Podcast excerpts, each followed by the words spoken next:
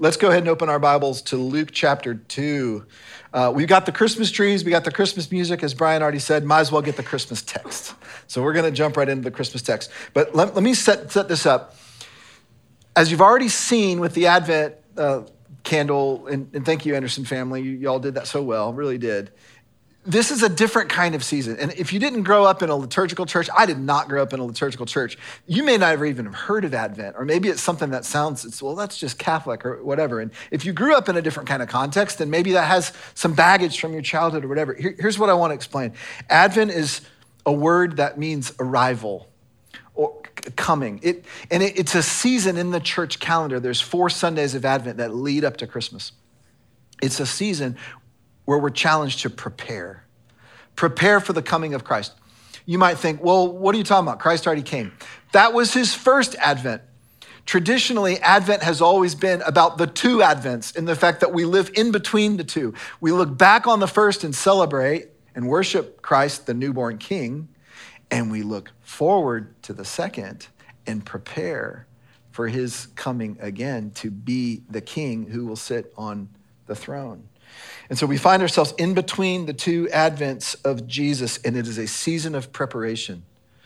I find it interesting how much time and money and energy we spend on preparing our homes and our lawns for Christmas, and we don't spend time preparing our hearts. Advent is designed to give us this time and space. So that's why we're stepping out of our John series, and we're going to spend four intentional weeks in the Advent season talking about this theme of make room. So I want you to imagine you have just learned that uh, someone from out of town that you care about and love is going to visit you. You haven't seen them in a long time. Maybe it's a close friend from college or high school. Maybe it's a family member somewhere from far away. They've never been to Nashville before. You're going to have three days with them, and you have four weeks to prepare for their arrival. What are you going to do? First thing, you're probably thinking, where are they going to sleep? Where are they going to stay? Second thing, what are we going to eat? what meals am I going to cook? Where am I going to take them when we eat out? What's my favorite restaurant? What might they like? What do I know about their tastes and preferences? Third, what are we going to do? How are we going to spend our time? Maybe if you're detail oriented, you'll write out a, a, schedule and you'll get their input. What do you want to see when you're in Nashville? These kinds of things. My point is this you would intentionally prepare for the arrival. This season is an opportunity for us to prepare prepare our hearts. There's a little, one of my favorite lines in A Christmas Carol is from Joy to the World let every heart prepare him room. And that's what we're going to be all about. We're going to be preparing our hearts by asking questions like, why was Jesus born and what does it mean to me? How much do I need him really? How am I doing these days, this past year, as I have walked through life with Jesus? How good is God's grace in sending Christ to us? When we look at the Christmas story and we take it section by section, we find all kinds of people making room for Jesus. This morning, we're going to look at one of the most obvious but often overlooked parts of the story. And I've titled the message this morning, Making Room When There Is No Room. It's ironic as I've thought about this message that the season that is set aside to make room for Jesus, to prepare our hearts for Jesus, is probably the busiest time of year. It's the hardest season to take time. It's the hardest time of year to really pause and consider and reflect and make room. The most wonderful time of the year is also the most stressful time of the year. So I bet you if I had all of your calendars in front of me on your phone, I would see about a dozen things over the next month that aren't normally on your calendar in a typical month that are on your calendar this year. Jody and I were looking ahead to next weekend. We invited her uh, parents to come up from Atlanta because Friday night we have the Christmas tree lighting, which one of our daughters is singing in, which I, I always love that. Saturday we have two piano recitals, which happen to conflict with the SEC championship game, which George is playing in, which I'm not very happy about. Sunday, we have a vocal uh, performance for our other daughter after church. And then in the evening, we're going to Andrew Peterson, Behold the Lamb, which will be super fun. But we started adding it all up, and we're like, we got her parents coming in the midst of that. Then we have some other friends from Atlanta coming to go to the concert with us on Sunday night. How are we going to make room for all this?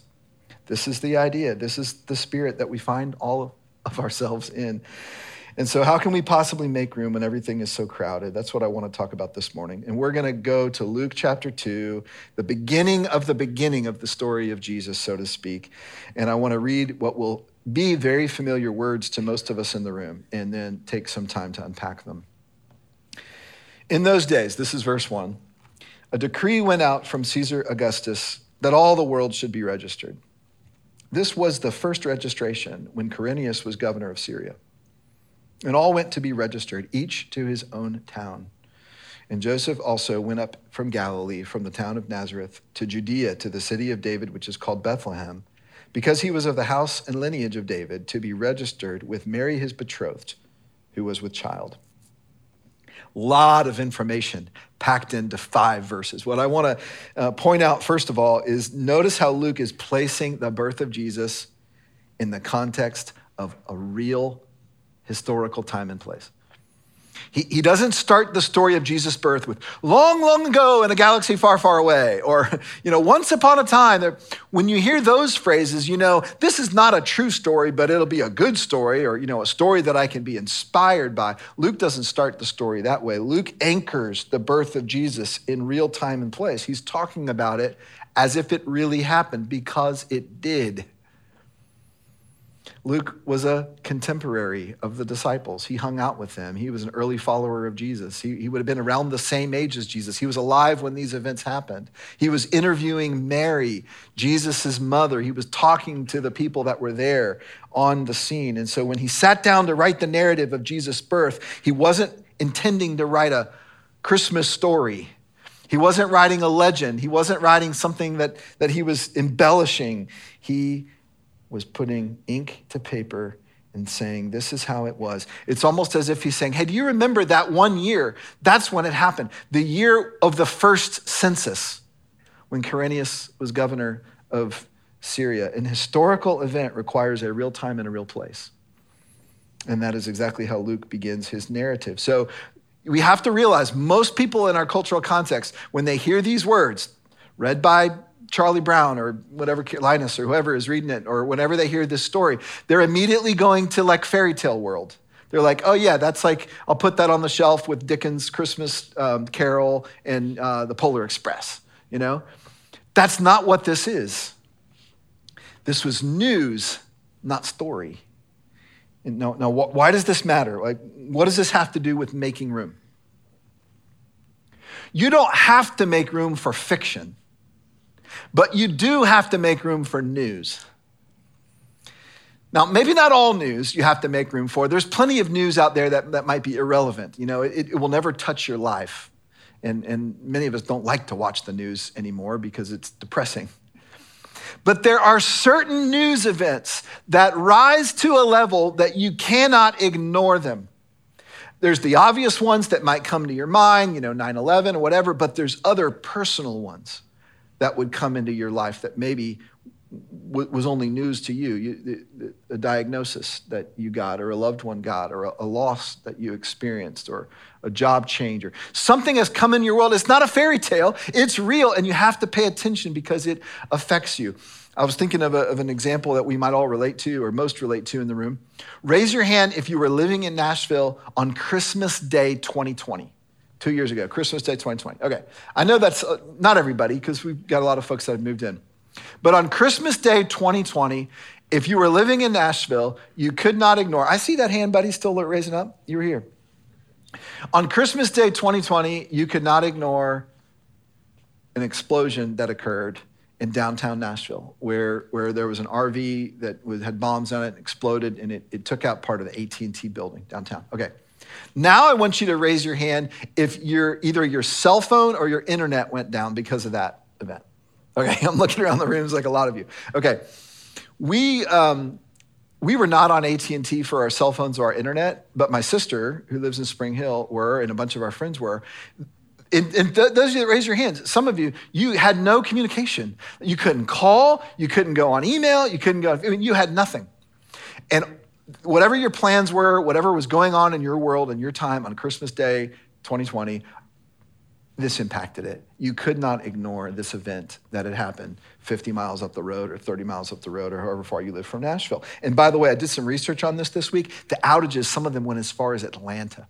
Some of the emergency services were disrupted, like the 9 11, like, I mean, 911 stuff. That, that kind of gets scary when those kinds of things happen. Here's my point if Christmas were just a legend, or a nice story or a myth. There'd be no need to make room. You could keep going about your day, going about your month, going about your season, crowd out Jesus from your life all you want to with all the dozens of things that are on your calendar. But if the incarnation is real, in other words, if that baby was actually God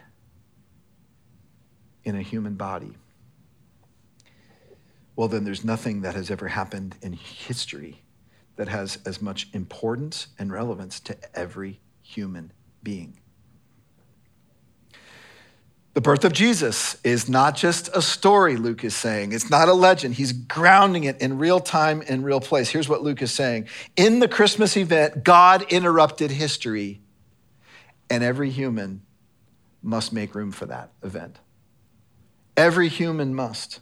And so you think about the implications of that event, even in the way that we talk about our own history. You know, Luke wouldn't have known this at the time, but we actually center our calendars around, around the birth of Jesus, don't we? There's a before and there's an after historically. And I know, you know, they've changed the words to be politically correct, but the dates are still the same. There's before Jesus, there's after Jesus. That's the kind of impact that he had. Now, in the context of this massive historical event, that every human being must make room for, in a sense, must, must reckon with. And do they believe it? Do they not believe it? What does it mean for them? In the context of this massive event, notice that on the first Christmas, there were actually only two people in the world whose lives were significantly interrupted. At least at first, only two people. Only two people were forced to make room at the arrival of Jesus. And of course, these were Mary and Joseph, and, and we were introduced to them in our text this morning. We, we meet Joseph. He's from the city of David, Bethlehem, and he's betrothed. He's engaged, but it, it was a stronger form of engagement. It was between our engagement and marriage. He was betrothed to a young woman named Mary, who we learn here was with child. Now, let's talk about these two young people for just a minute. It is hard for us to imagine what it would have been like for them and in that culture, but two young people, we know Mary was almost certainly a teenager. Joseph was likely very young as well. These two young people doing things according to their customs, doing things according to the law. We know that they were both righteous people according to the scripture. That doesn't mean they're perfect, that just means their, their hearts were open to God. And suddenly their world is turned upside down. They have no choice but to make room for the news that is given to them by a messenger of God. First to Mary, you're with child. Then to Joseph, that child that's inside of Mary is of the Lord. They were forced to make room. And if that wasn't enough, this massive interruption, you know, in their plans, some Caesar, you know, some um, ruler that they'll never meet in their lives that, that lives in a faraway place called Rome. He has a, a, a, bad day one day where he decides, hey, I need to take a census of everybody because I, I, I need to, to feel better about myself or get more money from taxes. You know, these are all probably the motivations that he had. And he takes this census, and the census turns out it will require Joseph to travel 90 miles from Nazareth to Bethlehem at the exact time that Mary is expecting to have her baby. How inconvenient, how disruptive. 90 miles for you and me is not a big deal. You know, that's like from here to Cookeville. If you had some tax business you had to take care of in Cookeville, you could be there and back in half a day. 90 miles at this time for these folks would have been about a week's journey one way. And, oh, by the way, they were either sleeping outdoors or maybe under a tent on their journey, or, or perhaps they were going from town to town trying to find friends or family that they could house them and all the awkwardness of this unexpected pregnancy. Terrible timing, difficult circumstances, a trip that no one would choose on their own to take, and yet, if you step back from the narrative, you see that these events are unfolding not because of some tyrannical ruler in Rome decreed it, but because the one true God was bringing about his purposes and his plan and his timing. God was sending his Redeemer, and he was doing it exactly on schedule. It might not have felt that way to Mary and Joseph. It might, might have felt terribly inconvenient to them, terribly difficult for them. But here's what I want you to hear God's providence is behind every decree, every inconvenience, and every hardship that this young couple endured. Now, speaking of God's timing, look what happens at verse 6. And while they were there in, in the city of David, Bethlehem, the time came for her to give birth. Who decreed that that would be the time? God decreed that that would be the time. It was his child. Everything about this was God's initiative, God's timing, God's plan. Now, here's what's interesting about this the prophet Micah, hundreds of years before, had foretold where the Messiah would be born Bethlehem. I don't know if Mary and Joseph knew that. Probably Joseph was more educated in the, the, the, law and the prophets than Mary would have been. But if an angel came to you and said, You're going to have the Messiah, I bet you Mary would have done some you know, questioning, gone to the rabbi and said, Hey, just, just asking, just because I'm curious. what do you know about this promised Messiah, et cetera? And, and I have to believe when they walked into Bethlehem, if there was something in the back of their mind saying, As terribly inconvenient as this is, we recognize God's hand in bringing us to Bethlehem at this time. It was God who put Mary and Joseph in Bethlehem at the right time. And it was God's good purpose that his plan be fulfilled. Galatians 4 4. It's a Christmas verse buried in one of Paul's epistles. Galatians 4 4. But when the fullness of time had come, God sent forth his son Mary and Joseph would never have planned it this way, guys. This was not on their radar. Mary and Joseph did not have room in their crazy schedules to add an unplanned pregnancy and an unexpected trip to a distant location.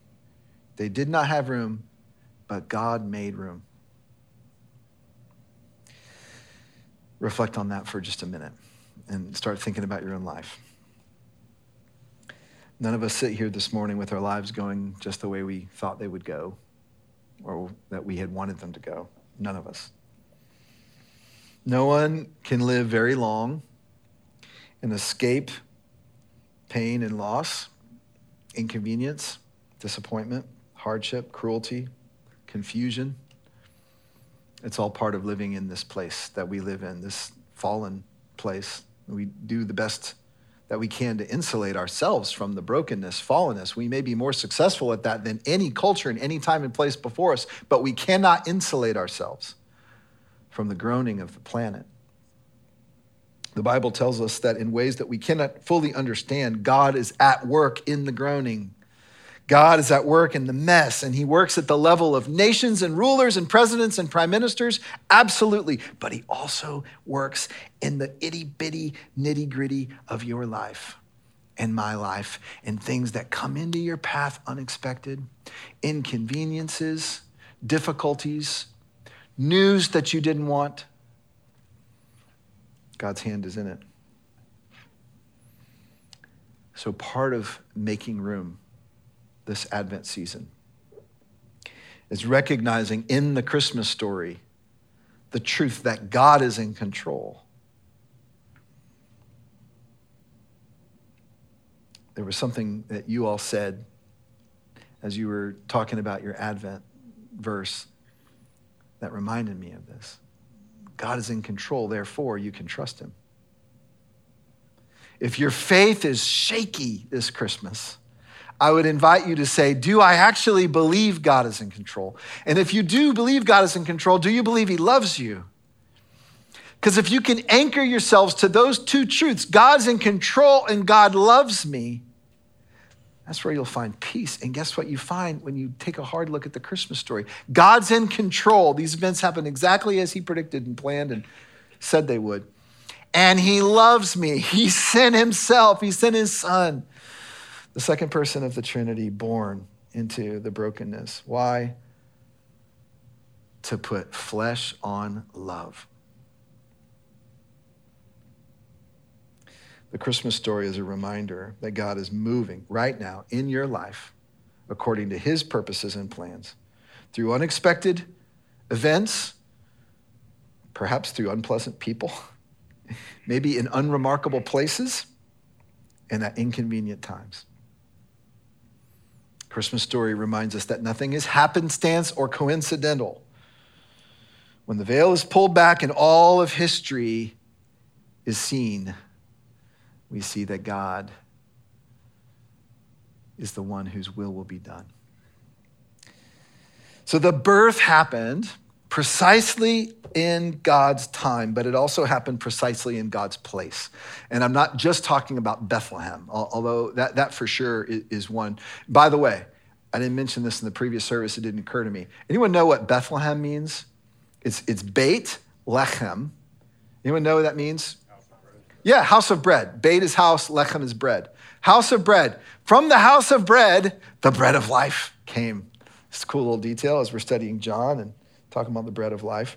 But so he's born in Bethlehem, but there's something else particular verse 7 is going to give us about the place, the, the place where he was laid. Let, let's take a look. She gave birth to her firstborn son and wrapped him in swaddling cloths and laid him in a manger because there was no place for them in the inn. Okay, I want to talk first about the inn and then we'll talk about the manger. Uh, when we picture the Christmas story, you know, part of the image in, in our contemporary context of what the Christmas story is, is uh, Mary and Joseph like frantically like knocking on doors of, of the inn and, and, this like very like, you know, um, heartless innkeeper comes and folds his arms and points to the no vacancy sign and then like, you know, sort of like shrugs his shoulders and points out to the back stable. Okay. Probably not exactly how it was. In fact, and I'm going to burst a little bit of a bubble here, maybe, but, but I hope to do it gently and kindly. It likely was not an inn in the way that we think of an inn. Let's talk about the Greek word. The, the Greek word translated in, there was no room for them in the inn, is katalima. Now, what is katalima? Occasionally, it can mean an inn. And, and, by the way, an inn, I'm talking about like a, a, place where you pay, like a public place where you would pay. It can occasionally mean that. Most often, it doesn't mean that. Most often, it's translated guest room. Guest room. So l- listen to Luke 22, okay? Same writer, using the same word later in his book, Luke 22. Jesus sends his disciples to find a place for the Last Supper, the, the Passover. He says, Tell the master of the house, the teacher says to you, Where is the guest room? Katalima. Same exact word. Where's the guest room where I may eat the Passover with my disciples? He wasn't asking for where's the hotel. He's saying, Where's the guest room? Now, I want to show you an, an image of what um, the common home in first century Judah looked like. Okay? It was uh, called the, the four roomed pillared house. There are dozens of these that have been uncovered. They're remarkably similar to each other. It seems like this was the architecture uh, plan of the day. All right, let me explain what's, what's going on here.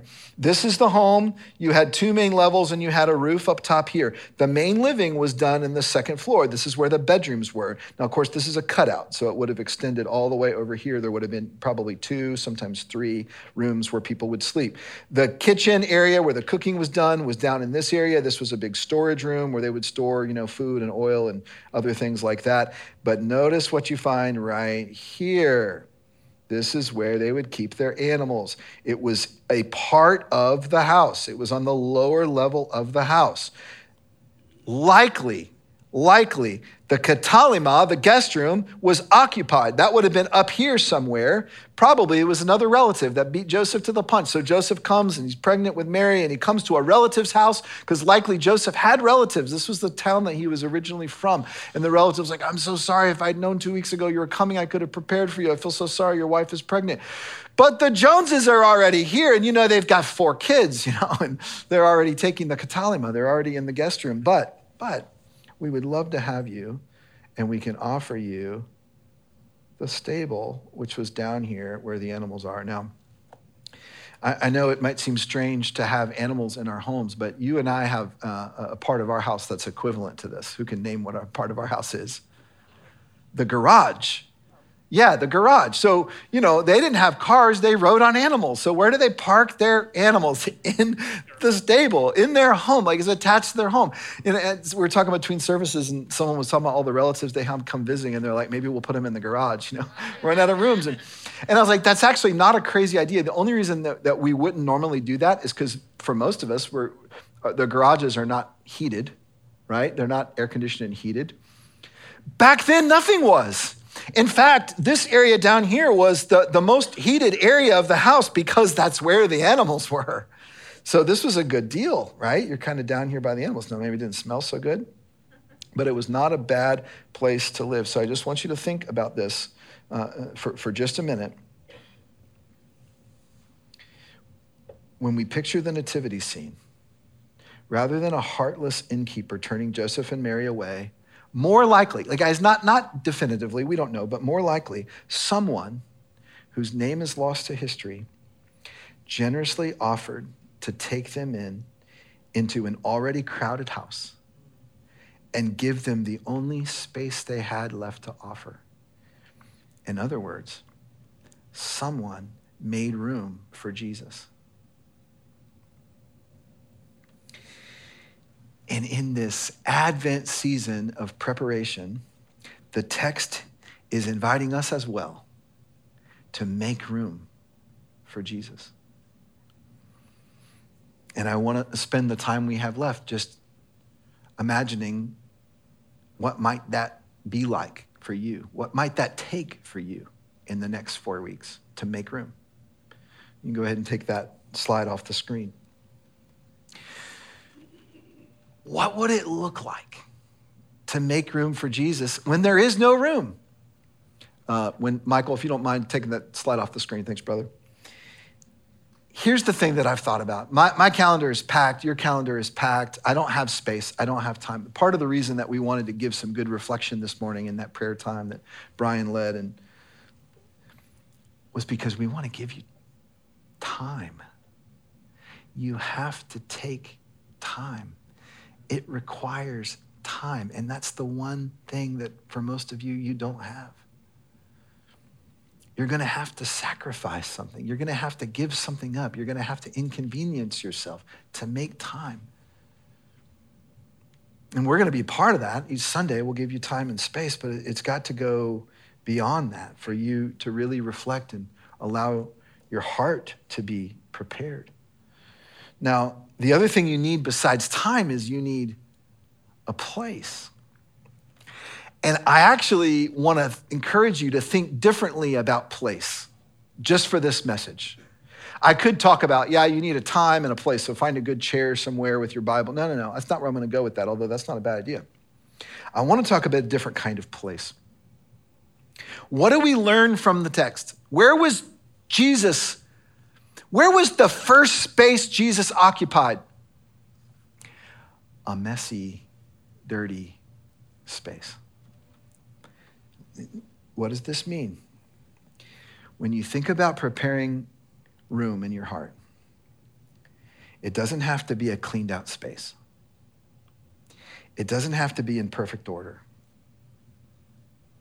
In fact, he is most at home in the mess of your life. If you're like our family, when we have guests come over, we frantically clean as best as we can. And, and there's always that one closet where you put all the stuff that you don't know where else to put it. And that door will stay shut. You will not open that closet door. Listen to this. That's often the place Jesus is most at home in the place you don't want anybody else to see. And so I might say it this way Jesus is most at home in your fear. Jesus is most at home in your loss.